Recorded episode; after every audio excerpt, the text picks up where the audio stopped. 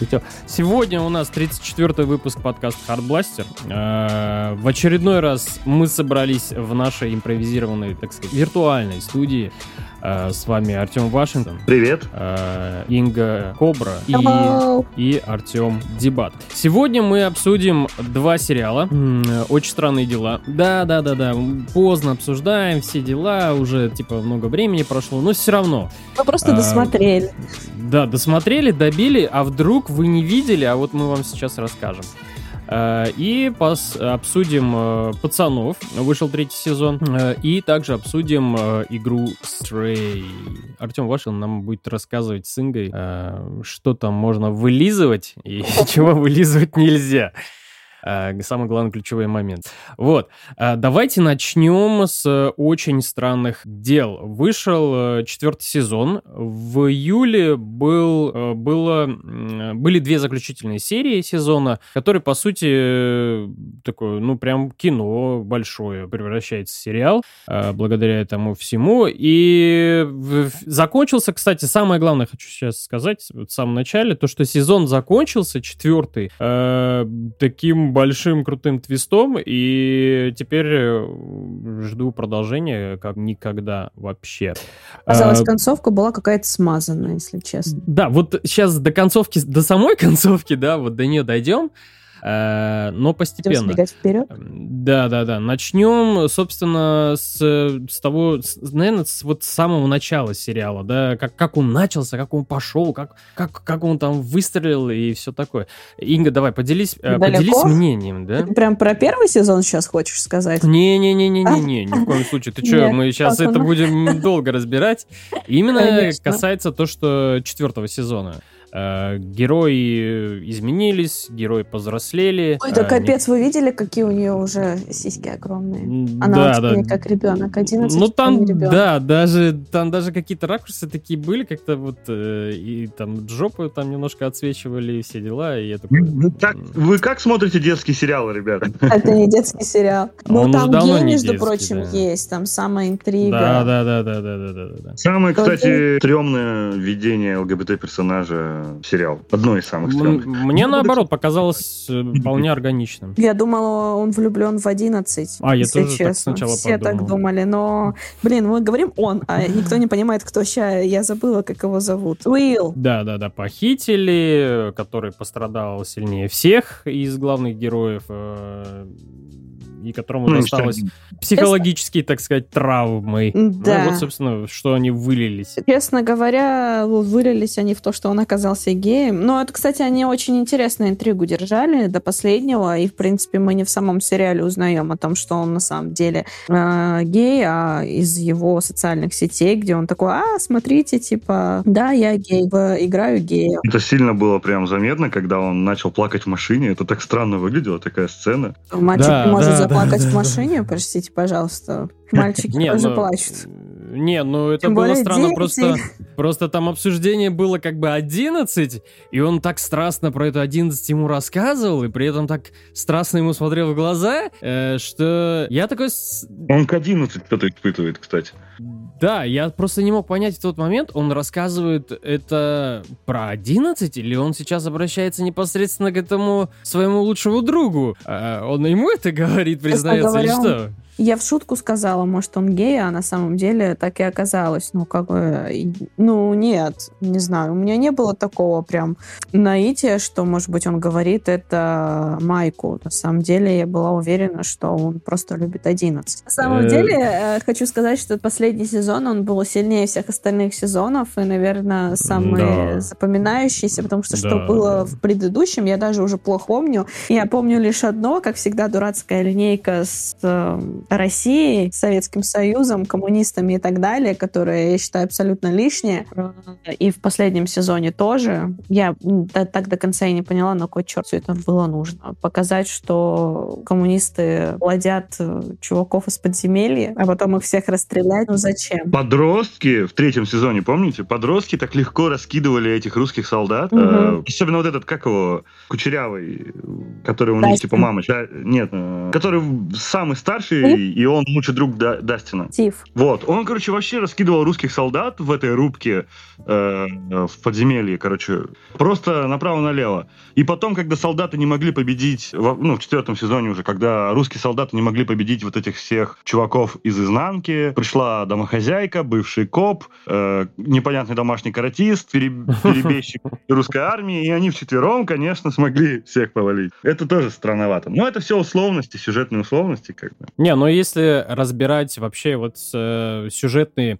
Вообще, четвертый сезон отличается от предыдущих тем, что он был разбит на сюжетные такие ветки. У героев, в принципе, соединились там в такие небольшие команды. Дастин, естественно, любимец публики и весельчак, который как был, так и остался там. И он, естественно, собрался там со Стивом, там была Нэнси Уиллер и ряд других героев, которых мы уже знаем. По этому городку, в котором они живут, у них была основная сюжетная линия, то есть связанная там с злодеями, опять зло лезет наружу и так далее. Была попутная сюжетная линия про 11, которая пыталась там познать саму себя, то есть как, что с ней вообще происходит. Она пыталась понять, почему она такая, что с ней не так вообще. И попутно еще там у нее терялись силы, и вот она пыталась это все восстановить. Попутно в то же самое время раскручивалась история с Майком, который приехал к 11, как раз с Уиллом раскручивалась история, с его старшим братом, и еще была еще одна история уже про самого шерифа, который оказался, так скажем, не совсем, как будто бы вот он... На «Игру престолов». Типа, у нас были действующие лица в четырех разных историях, там, периодически эти линии там пересекались, снова разъединялись, типа, такой, уже ставший классическим ход, да, сюжетный, после «Игры престолов» всюду используют, в принципе. Мне, во-первых, понравился хронометраж. Я не понимаю вот эту моду, что сериалы становятся фильмами. Это первое. Во-вторых, мне местами не понравилась компьютерная графика. Особенно это касалось омоложения 11-й. Ой. Я вообще не заметила. Вот это для меня. Я никогда не замечаю. Все там, кто, как бы, графика. У меня муж тоже заметил, что, типа, ее по графикам сделали все такое ночью. Не очень хорошо было сделано. Но там стоит оговориться о том, что писали в СМИ, что последние 2 серии, которые выходили, там вообще графику добавили, обработку графики сделали вообще прям вот буквально последние минуты и выпустили сериал на Netflix. Они потом даже обновляли и перезагружали, типа, серию. Что-то такое было. Вот это я тоже могу понять. У сериала такой бешеный бюджет, и там такие проблемы. Это странно. Но хронометраж это вообще... Я очень не люблю вот эту новую концепцию того, что весь контент должен быть огромным, объемным. Он не должен таким быть. Этому сериалу 45 минут это прям максимум. Очень много вещей можно было вырезать из сериала в целом. Да, линию с коммунистами. Линию, да. С поездками туда-сюда, допустим, когда вот эти ребята искали 11-ю, они там ездили же по пустыне. Да, в Калифорнии. История Калифорнии, да. При этом их, как бы, сюжет практически никак не влиял на общий сюжет. И так же, как с коммунистами. Да. Коммунисты вырезать, значит. Всех. Это все можно было сократить до одной серии, что коммунистов, что поездки. Оттуда все это можно было сократить до одной серии, причем вот эти 2 поездки в одну серию. Если они хотели, я сейчас про коммунистов, мою боль, показать возвращение шерифа, что он все-таки не умер, а живой, это можно было сделать в начале, в первой серии, как и все делают. Он вылезает из завалов и вдыхает, что его вытащили и посадили в тюрьму. И в одной серии можно было все это описать. Абсолютно в одной. Но Юрий прикольный. Юрий прикольный, да. Сюжет с его неудачным побегом выглядит как попытка просто растянуть сюжет, на самом деле. Он добегает в церковь, садится там, сидит, и его накрывают большевики, опять его накрывают бедные коммунисты, тащат обратно, чтобы он потом снова сбежал, но более эпично. Такое себе. Помните, во втором сезоне, или в третьем это было? Нет, во втором. Появлялась девушка со способностями создавать иллюзии. Нет, я вообще не помню предыдущие сезоны. Да. Надоела его гиперопека, короче. Она сбегает и находит свою подругу, которая убежала раньше нее, типа, из этого плена, ну, от ученых. И эта девушка, она охотится на бывшего, ну, надзирателя в их лагере. И они с 11-й вместе идут к нему, пытаются, ну, хотят его убить, но 11-й... Это когда она волосы там себе зализывать будет, да, во всем темном будет ходить, да, вот это... Да. И там вот у этой девушки способности были создавать иллюзии, тогда как 11-я там управляет телекинезом. И в итоге нам показывают эту лабораторию в 4-м сезоне, там все с одинаковыми способностями. Ну да. И не говорится про то, что-то сбегало, да, что-то происходило. То есть откуда взялась тогда вот эта девушка из 2-го сезона? Да, они же там как закрутили, что вот этот вот самый главный суперзлодей с голубыми глазами типа является одним единственным неповторимым, а все остальные — это гибриды его силы. И типа 11 самая сильная из всех. Вот-вот. Она даже типа сильнее его в итоге стала как-то там. Да, ну, да. Вот, короче, сюжетные дыры тут очень большие периодически. Может быть, это как-то объяснится потом? Я не понял. Я даже думаю, папа, нет. Коммунисты виноваты. Папа упоминался в других сезонах? Кто не знает? Да. Папа, потому да. Что... Да, был. Этот чувак, который ее мучил, и потом, за которым она охотилась. Да. А откуда взялся папа, я, может быть, невнимательно смотрел. Его попытка добавить какого-то важного человека в ее прошлое. Ну, вот так. Не-не-не, он был в 1-м сезоне.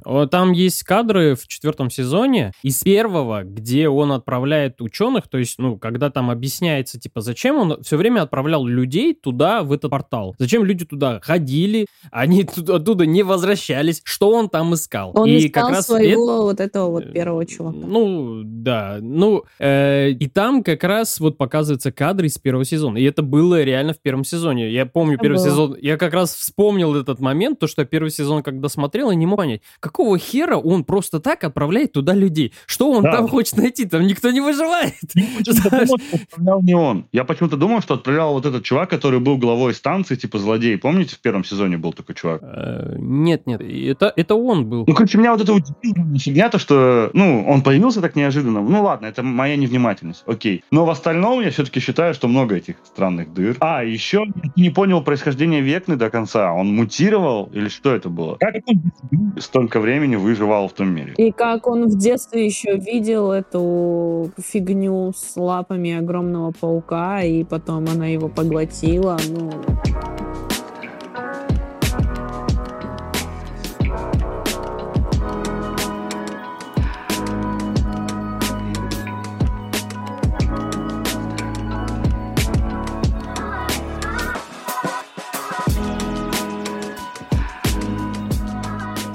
Давайте так, сериал, вообще 4-й сезон, это же в целом обсуждался там вопрос о том, что есть внутренние демоны, да, внутренние демоны, которыми мы боремся. Самая большая история и классная история, которая получилась в этом 4-м сезоне, это, естественно, у персонажа Алекс, которая боролась со своим внутренним демоном, который, из-за которого, собственно, и она могла пострадать очень сильно.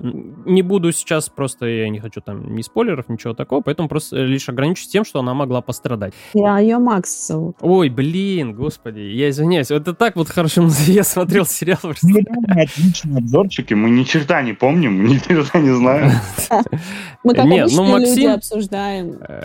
Да, Максим, вот у нее самая классная история была, и на основе ее истории вот прослеживается то, что борьба была с внутренним демоном. Всех тех ребят, которые пострадали, которых не стало, это же у них были темные какие-то истории, и которых они боялись, которые их выводили как не очень такие хороших людей, да, порядочных. Ведь Максим, она же приходит к могиле, к брату, и признается, это для нее большой шаг, признаться в том, что она хотела там его смерти, что она желала, потому что она всем говорила, он же мой брат, я же не могу ему желать смерти. Ну, то есть... сама себя убедить хотела в этом. Да. И это ее убивало, как и всех этих героев. Как и 11, которая пыталась бороться своими какими-то внутренними демонами, пытаясь... Каждый сезон, если честно, даже как-то подустал. От 11? Да. Мне, во-первых, мне вообще не нравится, как играет актриса. Мне кажется, что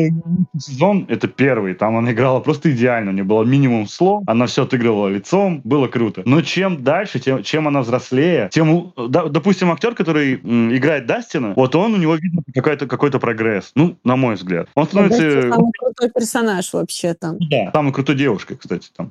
Вот, он постоянно что-то прогрессирует, меняется, типа, ну, интересно. Остальные актеры, ну, норм, ладно. Но она вот прям видно, у кого проблемы какие-то. Она не справляется. В последнем сезоне мне было вообще неинтересно наблюдать за ее сюжетной линией, несмотря на то, что вроде как ей досталась, ну, вторая половина спецэффектов, потому что первая была в сценах. То, что касается актерской игры, актер, который играл Эдди, это был просто эпик.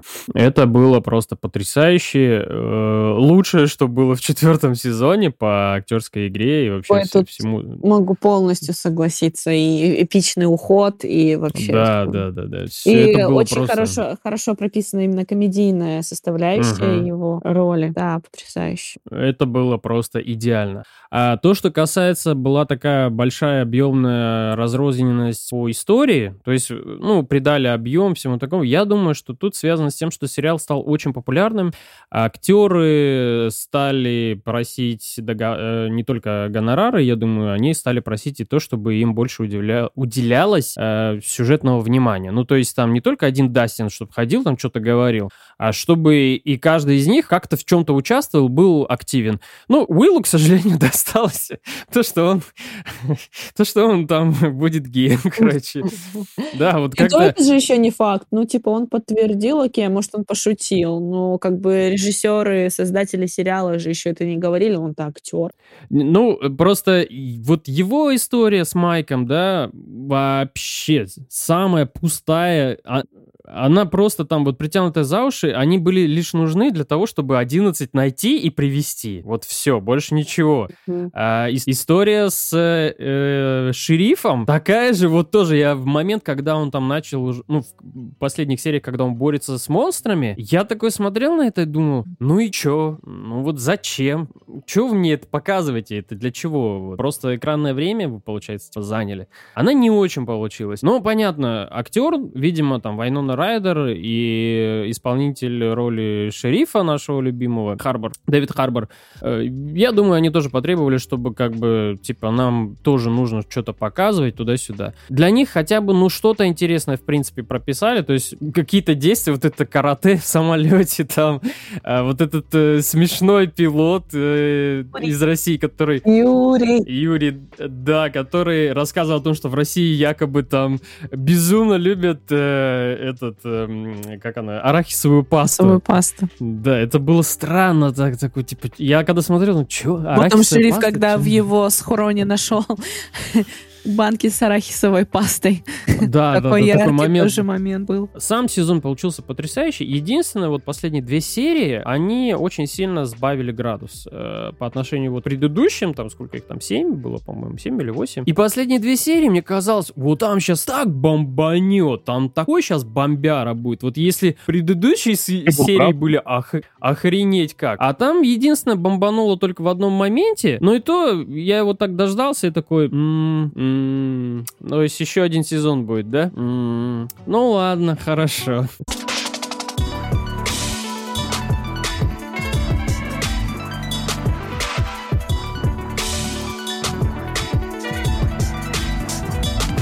Давайте перейдем к другому прекрасному сериалу, в котором как раз-таки персонажи херачат, убивают и расчленяют просто вот как, я не знаю, как сыр просто там, как масло режут. Это сериал «Пацаны» про супергероев, но не очень хороших. Хороших там вообще мало кто есть хороший. В этом и смысл сериала.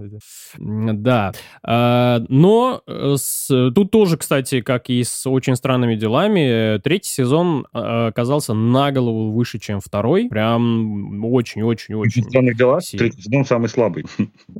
Ну, нет, я говорю Дебат имеет в виду последний сезон, что все последние сезоны и в Академии Амбрелла, хоть мы сегодня не обсуждаем, было точно так же. То есть последние сезоны, я не знаю, у меня даже была теория, что чуваки, сидя в пандемии, просто немножко побольше времени потратили на то, чтобы написать сценарий и продумать. Возможно. Вот этот вот перерыв, возможно, им действительно был нужен, потому что как бы они доработали, хоть и не до конца. Это если говорить про очень странные дела. Доработали и персонажи, и юмор, и вообще. И вот «Пацаны», насколько я их сильно не хотела смотреть, я отдала предпочтение Академии Амбрелла. Сначала посмотрела этот сериал, а потом «Пацанов», но я впечатлена больше всего из трех этих сериалов именно «Пацанами».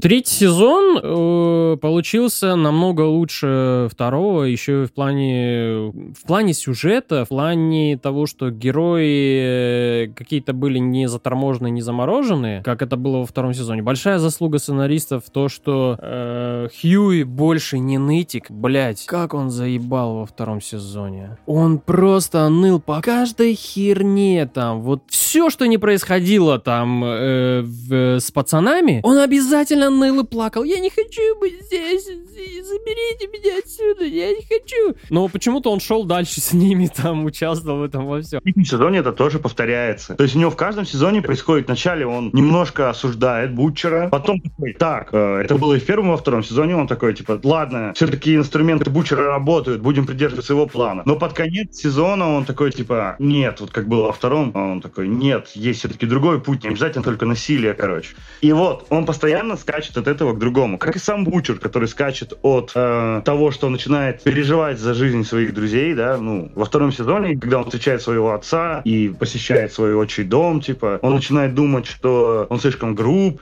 так, что Хьюи напоминает ему брата, помнишь, во втором сезоне? Да, Лени, да. Он пытается из-за этого дистанцию держать от Хьюи, чтобы не навредить ему. В третьем сезоне опять вся история повторяется, Хьюи бросается к нему навстречу, типа, ты прав был, Бучер. Бучер начинает его эксплуатировать, а потом опять начинает вспоминать своего брата и опять отодвигает. Это как бы сюжетная тропа, которую они используют постоянно. Я не говорю, что это плохо, это приезд со временем. Пока еще на третьем сезоне это было примо. Но это приезд, это повторение бесконечное. Просто многие сериалы напали на эти грабли. Не помню, чтобы они в прошлых сезонах рассказывали про брата Бучера. Было, когда Бучер встретил своего отца, у которого рак жопы. И отец стал его и стал ему говорить, что из-за тебя типа умер твой брат, короче, бла-бла-бла. И Бучер начал чуть-чуть мучиться. Это ненавязчиво было, во всяком случае. Ну да, здесь в третьем сезоне они более подробно рассказали историю Бучера и историю про Лени. Потому что вот в предыдущем сезоне реально он просто так вот там, не знаю, в течение 5 минут ему рассказал, и он сказал, ну ты такой мне напоминаешь Лени, типа. И вот это вот как раз-таки не сработало тогда. Да. А в этом сезоне они прямо описали, полностью прописали, стало понятно, почему Бучер так привязан к Хьюи. Да, и вот как раз-таки третий сезон, ты прав, да, они повторились. Они во многих моментах повторились, ты прав. Но как раз-таки третий сезон, мне показалось, что это исправление ошибок, которые они сделали во втором. Еще мне показалось то, что во втором сезоне, вообще, почему он получился довольно таким слабым, потому что сериал очень сильно взлетел после первого. Мне кажется, создатели просто не ожидали, что будет такая популярность, что сериал так будут сильно обсуждать в сети. Вложили в него бешеные деньги еще в первом сезоне. Ну, в первом сезоне, да. Но дальше-то никто же не думал, что придется продолжать это все дело, что нужно будет так прописывать персонажей, что вообще с этим делать совсем. Потому что во втором сезоне, вот когда я смотрел, у меня складывалось ощущение, как будто бы сценаристы просто вот не знают, что делать с героями дальше. Там ходил этот, адмирал-капитан, все время там что-то бубнил, какие-то темные кадры показывали, вот эту его психомантию эту херачили. К чему? Зачем? Что это дало? Ничего не дало. То есть персонаж, вот как будто бы он в каком-то... Просто решили его темную сторону все время показывать. Смотрите, какой он мерзкий, да? Бучер и Хьюи, я же говорю, вообще просто ноющая тряпка все время там. Хоть он даже когда понял, что там Бучер прав, что он потом понял, Бучер не прав, он все время ходил и, знаешь... Блядь, ну ты там что-то сделаешь хотя бы тогда там, да? А он просто ходил вот такой... Вот. А потом ряд героев было, которые не очень там вообще было все прописано, не очень хорошо. А здесь и динамика как-то возросла, и с героями поступили, ну, намного лучше. Что, хотя, по крайней мере, ныть меньше? Он перестал ныть только, когда начал вкалывать себя вакцину. Ну да, ну тут... Он ныл, что он хочет защитить Starlight, как бы. Не, ну хотя бы у него решимость какая-то на лице была, а это не выглядело так: я хочу защитить Starlight. Так и было. Не, ну во втором сезоне он бы реально там со слезами на глазах это бы говорил. Здесь он, хотя бы у него решимость такая какая-то возникла. Ну так он ныл реально постоянно, он каждый сезон ноет и будет ныть дальше, потому что у него вот такой тип характера. Все, он не...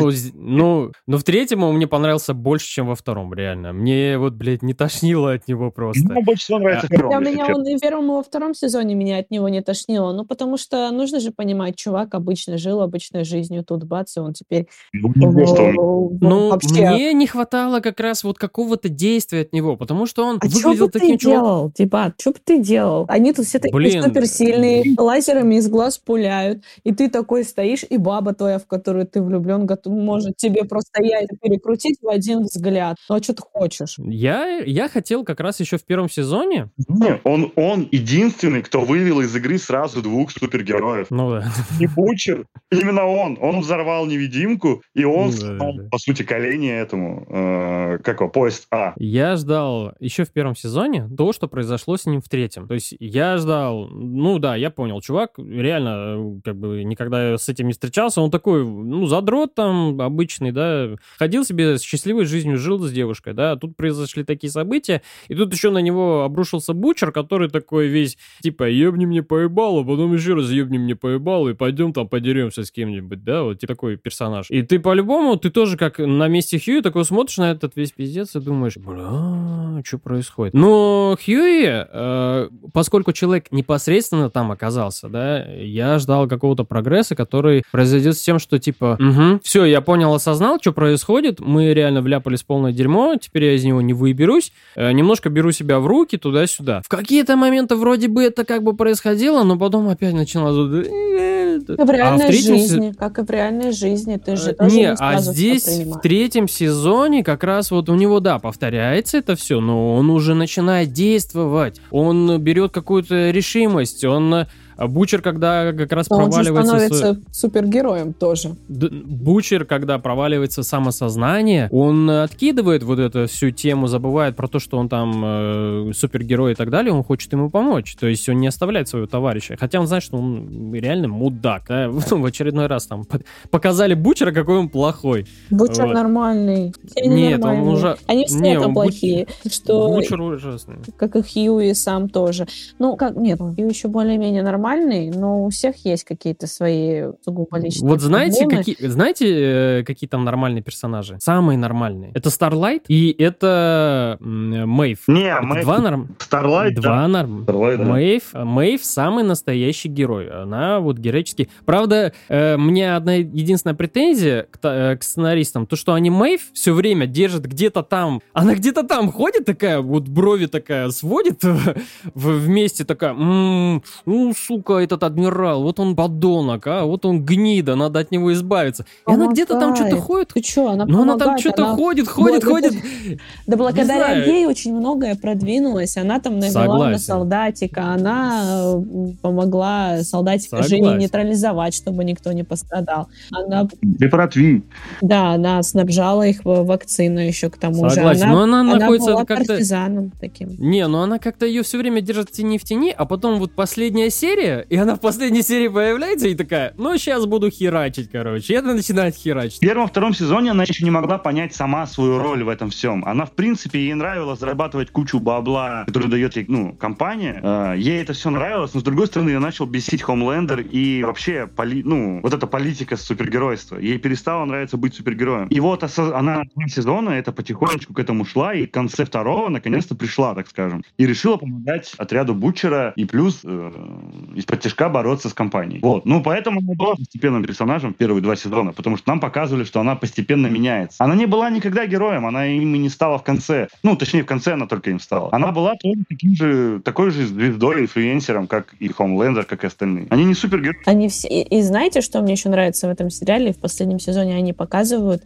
как бы поступил бы человек в реальной жизни. Вот, например, мы не затронули самую крутую линию, мне кажется, из третьего сезона. Это самка и французик. О, да. Да, и когда самка в конечном итоге решает все-таки вернуть свои силы, ты просто понимаешь, что я бы поступила точно так же. Но прикинь, ты живешь, супергерой весь неуязвимый, тебя там бьют, убивают, ты оживаешь, и тут ты оказываешься без этого всего, и ты понимаешь, что ну, с этим так круче. Как бы, да, сначала ты это все ненавидишь, но ты понимаешь, что с этим проще жить и лучше жить. Она это делает, как... возможно защитить французика. Ну... Не, вот, кстати...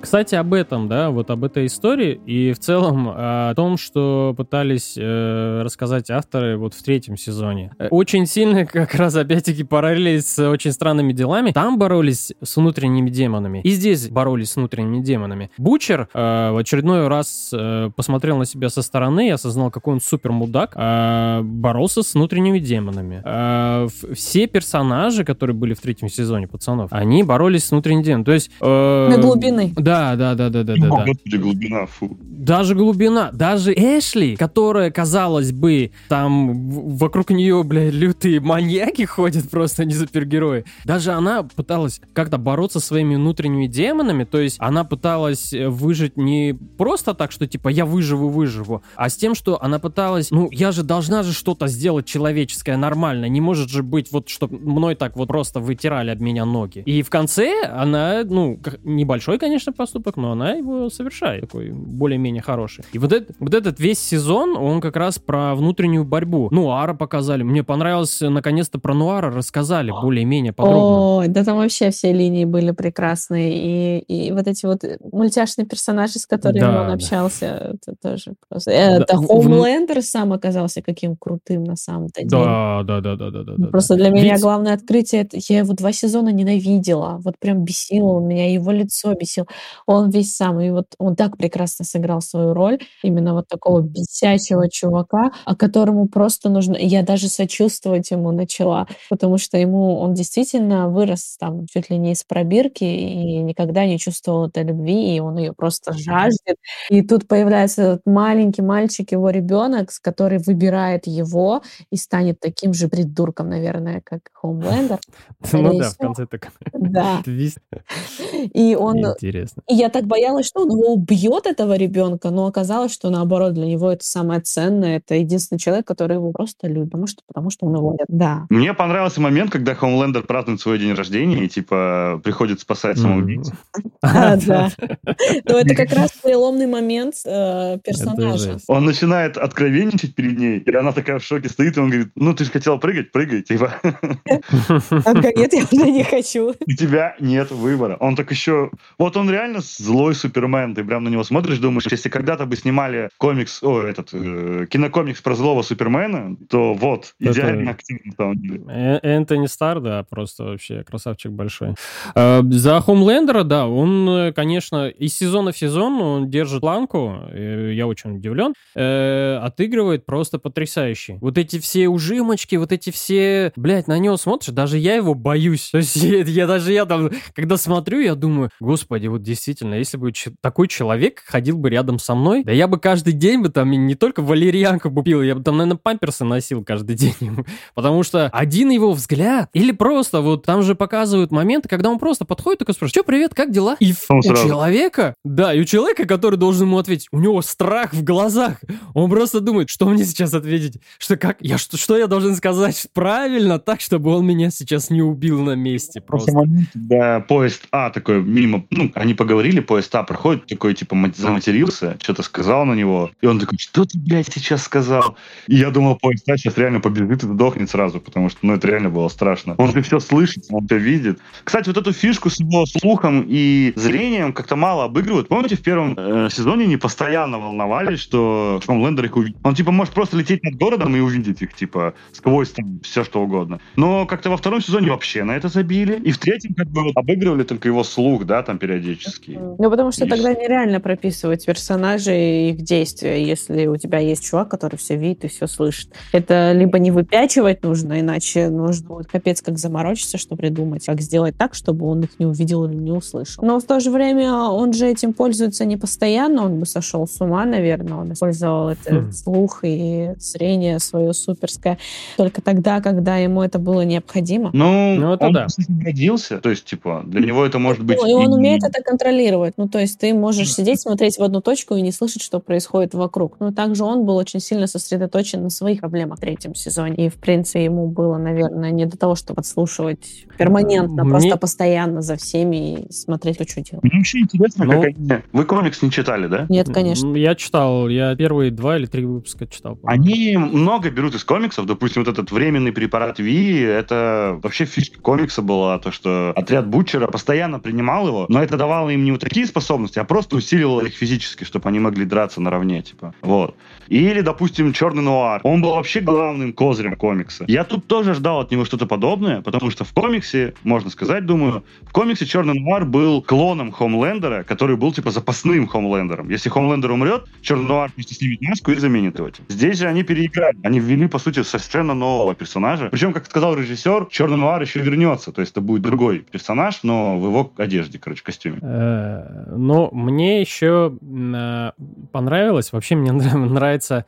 Вот во втором сезоне как-то не очень сильно это исследовали, а в третьем снова вернулись к теме того, что супергерои крайне сильно... Вот смешно то, что это супергерои, они всемогущие, да, ну там сам Хомлендер, он всемогущий, может летать, быстро бегать, убить кого хочет там и так далее. Никто ему ничего не может сделать. Но, сука, он зависим от рейтинга. Он зависит от рейтинга. Управляем рейтингом. И это вот его беспомощность. Да, вот это его беспомощность, когда он видит, как его рейтинги упали, как он там соскочил на несколько пунктов. И вот это его вот лицо потерянное совершенно. Одинокого ребенка, который такой, типа, я ничего не могу, я беспомощный. Силит при этом, да? Это тоже про любовь. Ну, то есть он, ну, там прямым текстом это говорит, я хочу, чтобы меня любили люди, мне нужна любовь. А рейтинг это отражение любви. То есть, значит, его стало меньше любить людей. И ну да, для него это... корреляция такая. Да, то есть это так. Я бы предпочел любовь, но меня устроит и страх, когда пыталась его запугать Мэйв. Угу. То есть, да, ему нужно вот это обожание. И из него вообще делают местного Трампа, вы заметили? Да, я заметил. То, что там он, когда уже стал эту дичь свою продвигать, там чувака замочил, когда он там сказал, да пошли все нахуй, там меня вот эти корпорации держат там туда-сюда. Да, это было прям... Вообще этот сезон, кстати, он западную аудиторию порвал на 2 части. То есть есть те, кто кричат, что там слишком много либеральной повестки, и есть те, кто говорят, что там, наоборот, слишком много, короче, консервативной повестки. И они между собой срутся в интернете. Это даже у нас, кстати, вот некоторые люди, мои знакомые, говорят, допустим, блин, этот сериал запарил, продвигает повесточку феминисток и прочее. Другие такие, блин, да этот сериал запарил, опять вот эти вот белых мужчин какие-то мечты, типа, постоянно демонстрируют. Что за фигня? А я такой, эй, ребята, он высмеивает и то, по идее, как бы. И вообще... не нужно смотреть сквозь призму этих дурацких политических. Ну, оно там есть, но я отключаю мозг и не слушаю, не смотрю. Не, но они в этом сезоне, кстати, показали, что интересно, они показали, наконец-то, самих зрителей, да, вот со стороны, когда они смотрят, что они там ощущают, почему они вообще любят Хомлендера. Показали отчима дочери Mother Milk, потому что он там же разошелся, и вот у нее отчим там новые все дела. И вот на фоне его показали, как люди безмозгло, когда вот смотрят, верят в СМИ, когда он приходит к нему, да, он там ему говорит, блядь, дебил, дебил, он конченый маньяк, не верь ему, да, типа, нет, он же сказал, что Starlight там похищает детей и все дела.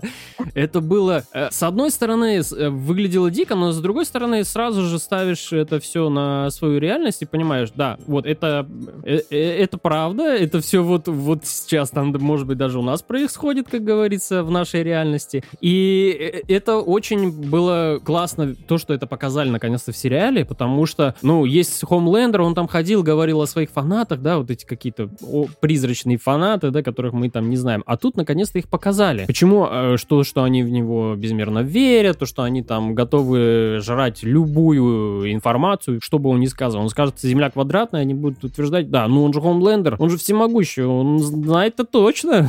Он в космосе был, видел, что Земля квадратная. А мне, кстати, знаете, что еще один только момент? Возможно, на него мало кто обращает внимание, но я постоянно, всегда во всех сериалах, фильмах и так далее, человек приходит, главный герой положительный приходит к главному герою отрицательному, и у них там складывается какой-то разговор очень интересный, который неплохо было бы записать на диктофон. Ну, типа, ты идешь к своему врагу, ну, включи диктофон. Я всегда об этом думаю, ну, включи диктофон, чтобы просто потом это использовать.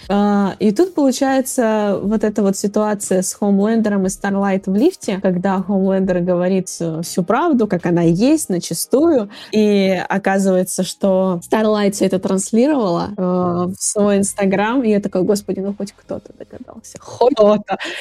Ну, я говорю, мне Starlight кажется самый нормальный герой во всей галиматье, который страдает немало тоже из-за этого всего говна, и которому приходится делать тоже тяжелые поступки, и она самая вот на все, весь вот этот пиздец, который там творится, она самая, ну, реально самая нормальная осталась, она действительно осталась героем из всех них, потому что ведь сериал-то в целом о том, что и Бучер, и Хомлендер, они не гнушаются ни людьми, ни поступками для достижения своих целей. Просто у одного цели стоят завладеть, там, я не знаю, миром и как можно больше симпатии со стороны зрителей, а у другого цель уничтожить этого человека, который пытается выдает себя. Да, любой ценой. И оба они вот просто наравне идут. Не отличаются практически ничем. И вот им не сопереживал... Я лично им не сопереживал вообще. То есть, если у них там случалось какое-то дерьмо, я такой, ну, сука, блядь, заслужили вдвоем. Оба.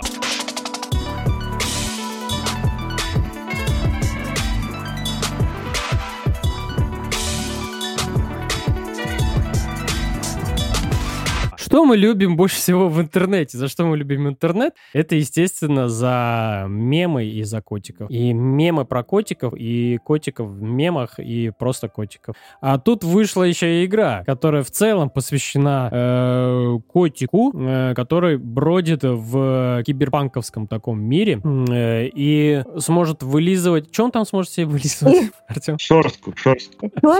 Яички даже. Он мальчик или девочка? А это он или она? Это тот же самый вопрос. Ну, да, потому что я не знаю.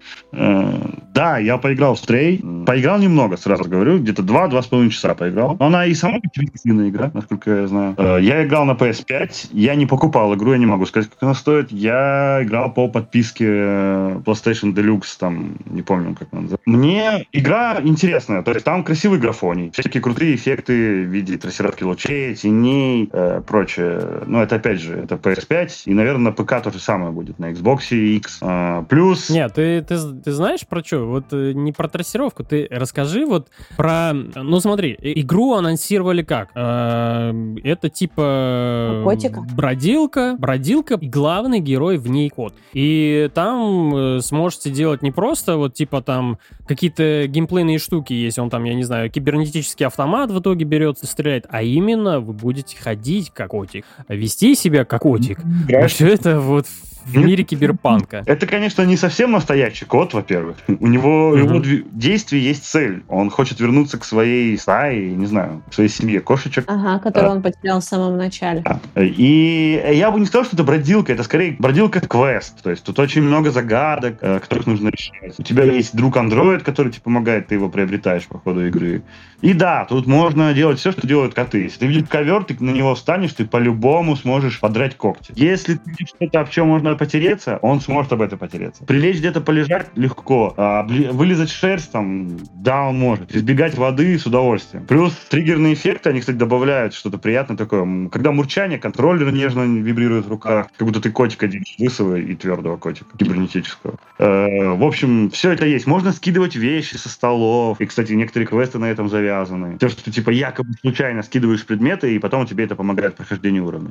Да, я просто вспомнила. Я смотрела немного стрим, буквально 10 минут, и там в первые 10 минут тебе показывали, что котик может скидывать банки с краской. И ты подходишь, типа, скидываешь, просто скидываешь банки с краской. Это так реалистично выглядит, как будто бы вот моя Дусечка подошла и начала скидывать банки с краской. Но это помогает в квесте. Типа, они сначала поставили километр банок, а потом ты понял, что работает, и это тебе для квеста нужно. Там как бы так подводят тему. Вот трудно... Есть хоррор-моменты даже, я бы сказал. В начале одного из первых уровней я видел мелких роботов. Они типа собирали мусор или что-то еще. Ну, я на них посмотрел, они, их мало, и они разбегаются, когда видят меня. Я забил. Я пошел дальше, я проходил там, решал вот эти простенькие задачки, короче, связанные с кошачьими умениями. Все кидать, бросать и рушить. И в итоге этих роботов собралось очень много в один момент, и они напали на меня. То есть мне буквально нужно было убегать от них. Это было довольно-таки страшно. Если ты, у тебя не получится убежать, то они тебя облепят, и ты типа падаешь, короче, что они с тобой будут делать дальше, непонятно, потому что загрузка, и ты начинаешь заново. Ну, короче, довольно-таки жутко. И я так понял, что таких жутких моментов в игре будет немало, так как многие роботы, некоторые роботам вообще пофигу, что ты ходишь вокруг, возле них, но некоторые как-то агрессивно воспринимают органическую жизнь, и они будут хотеть от тебя избавиться. И твоя задача, я так понял, не просто пробраться своим, но и не попасть на ужин к роботам. Я не знаю, роботы едят кошек? Скорее всего, нет. Ну, это, короче, такое вот приключение с небольшими задачами, да, с небольшими заданиями, но в целом приключение кота в там... Это что-то типа Little Nightmare и все такое, да? Ну, то есть ты просто ходишь, решаешь задачи, чтобы прийти к какой-то конечной цели. Ну, он не платформер, ясное дело, но суть игры, то есть идти, решать задачи, чтобы прийти к конечной цели. Там ты думаешь, как поставить правильно коробку, чтобы забраться куда-то и выйти, и там по стелсу где-то пройти, и все такое. Ну, то же самое, но только в не платформе, правильно? Да-да-да, ты права полностью. Да, это точно мне нужно. Но скажи, игра вот больше, она, кстати, больше про такое вот хождение-брождение, ну, то есть про приключение простое, да, то есть там ходишь просто, котиком прыгаешь туда-сюда, она больше вот про это или про то, чтобы реально там есть какой-то прям сюжет, и такой, типа, вот по сюжету там все дела, вот как сейчас Инга там сказала, что есть... То есть касцены и прочее отсутствует. Ну, есть какие-то, да, сцены, допустим, как что-то тебе объясняет твой друг-андроид, этот робот, вокруг тебя летает, дрон. Но в целом... И, видимо, есть какой-то вот все-таки параллельный сюжет, возможно, там дальше объяснится, куда пропали люди, или вообще что произошло, что-то про климатические изменения. Но я, так как поиграл только 2,5 часа, я еще пока не встретил такой глубины какое-то повествование. А андроид какой-то шутил про маленькую планету и розу, за которыми приходилось вам? Нет, скажу, нет. Твой сценарий не использую. Да, жаль. Но в целом, короче, я так понял, вот там понаслаждаться, попрыгать, повылизывать себе, это прикольно. Но... Да, довольно-таки приятно внешне, милая по геймплею. Я все равно, если честно, я не понимаю смысла этой игры. Не понимаю, почему так она понравилась людям, но да. Ну, котик. Это котик. Все. Какой тебе еще нужен ответ на этот вопрос? Мне кажется, чтобы ты говоришь, что ты почти поиграл в эту игру 2,5 часа и не возвращаешься к ней, тебя не тянет. Это вот я все платформеры люблю проходить за один присест. Стараюсь. То есть я буду играть всю ночь, но я хочу ее закончить сейчас. Вот. У меня такая вещь с подобными играми, и, возможно, здесь то же самое. Ну, то есть, что такое 6 часов? 6 часов же она, да, играется. Это 6-8 часов. Это вот одна ночь. И ты так кайфанешь за эту одну ночь. Ты сидишь в темноте один на один, и котик, и играешь, и от начала до конца проходишь всю историю, потом ложишься спать, смакуешь ее и живешь дальше. Вот в такие игры, мне кажется, нужно играть так. Ну, у меня не было такой... Я сел, когда мне уже нужно было ложиться спать, чтобы идти на работу. Вот. Но, может быть, ты права. Ну, не знаю. Ну, в общем, игра классная, но, опять же, мимо меня, наверное. Но... Ок. Ну, вот я поэтому и говорю. Это, наверное, скорее больше про Вот про то, что другой сеттинг, ну, короче, в сеттинге киберпанка оказался кот. Вот про это игра. А не про то, что есть сюжет, там нужно, короче, спасти кого-то, и главный герой там кот, да, вот типа так. И в конце рекомендация от меня посмотреть российский сериал «Люся». Так пока коротко скажу. Боже. «Люся»? Да, «Люся». Это сериал про... Короче, там снимаются Асмус и Козловский. Но это... Я видел, кажется. То самое, когда Козловский меня не бесит. Типа, когда... Это Козловский, камон. Да. Нормально, да? Мне, кстати, Козловский нравился, и я не понимал, почему люди не любят, пока я не посмотрел «Чернобыль». После «Чернобыля» все, он мне в душе стал прям противен. Да. Ну, я единственный с ним фильм смотрел, это... «Чернобыль»? Нет. Про рекламщиков. Забыл, как фильм называется. Где он там бабки, сука, бабки, сука. Был хороший, кстати. Первая часть, я вторую не смотрел. Первая была ничего такая. Не идеальная. Да, Дуклес хороший. Да. Ну, я тебе рекомендую посмотреть «Серого человека». Это один из лучших. Вот сейчас же вышло много фильмов а-ля Джон Уик. То есть и еще снимают, и еще выйдет очень много фильмов. Там можно целую такую подкатегорию типа открывать на каком-нибудь стриминговом сервисе. И вот среди всех этих фильмов один из лучших вот это «Серый волк». Минимум диалогов. «Серый волк»? Минимум... Да. «Серый человек», я извиняюсь.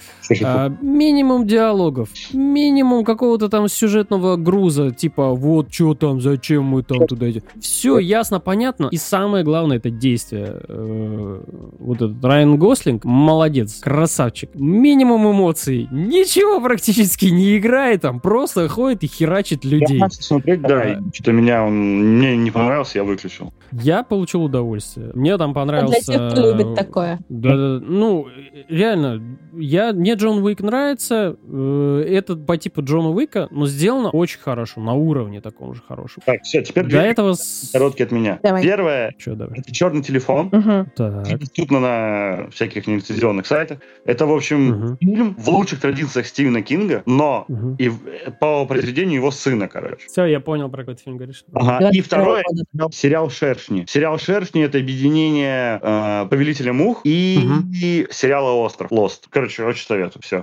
Спасибо. Это был 34-й выпуск подкаста «Хардбластер». С вами были Артём Вашингтон, Инга Кобра, Ингра чуть не сказал, и Артём Дебат. Спасибо за внимание, спасибо, что послушали. Играйте хорошие игры, не унывайте, все будет хорошо, классно. Смотрите классные сериалы, кино. Кстати, рекомендации, которые вы дали, я вот это все себе записал и думаю, я гляну на днях. Класс. И все остальные тоже смотрите все, что рекомендовали. Всем пока. Прощаемся. Всем пока. Пока-пока. Did it.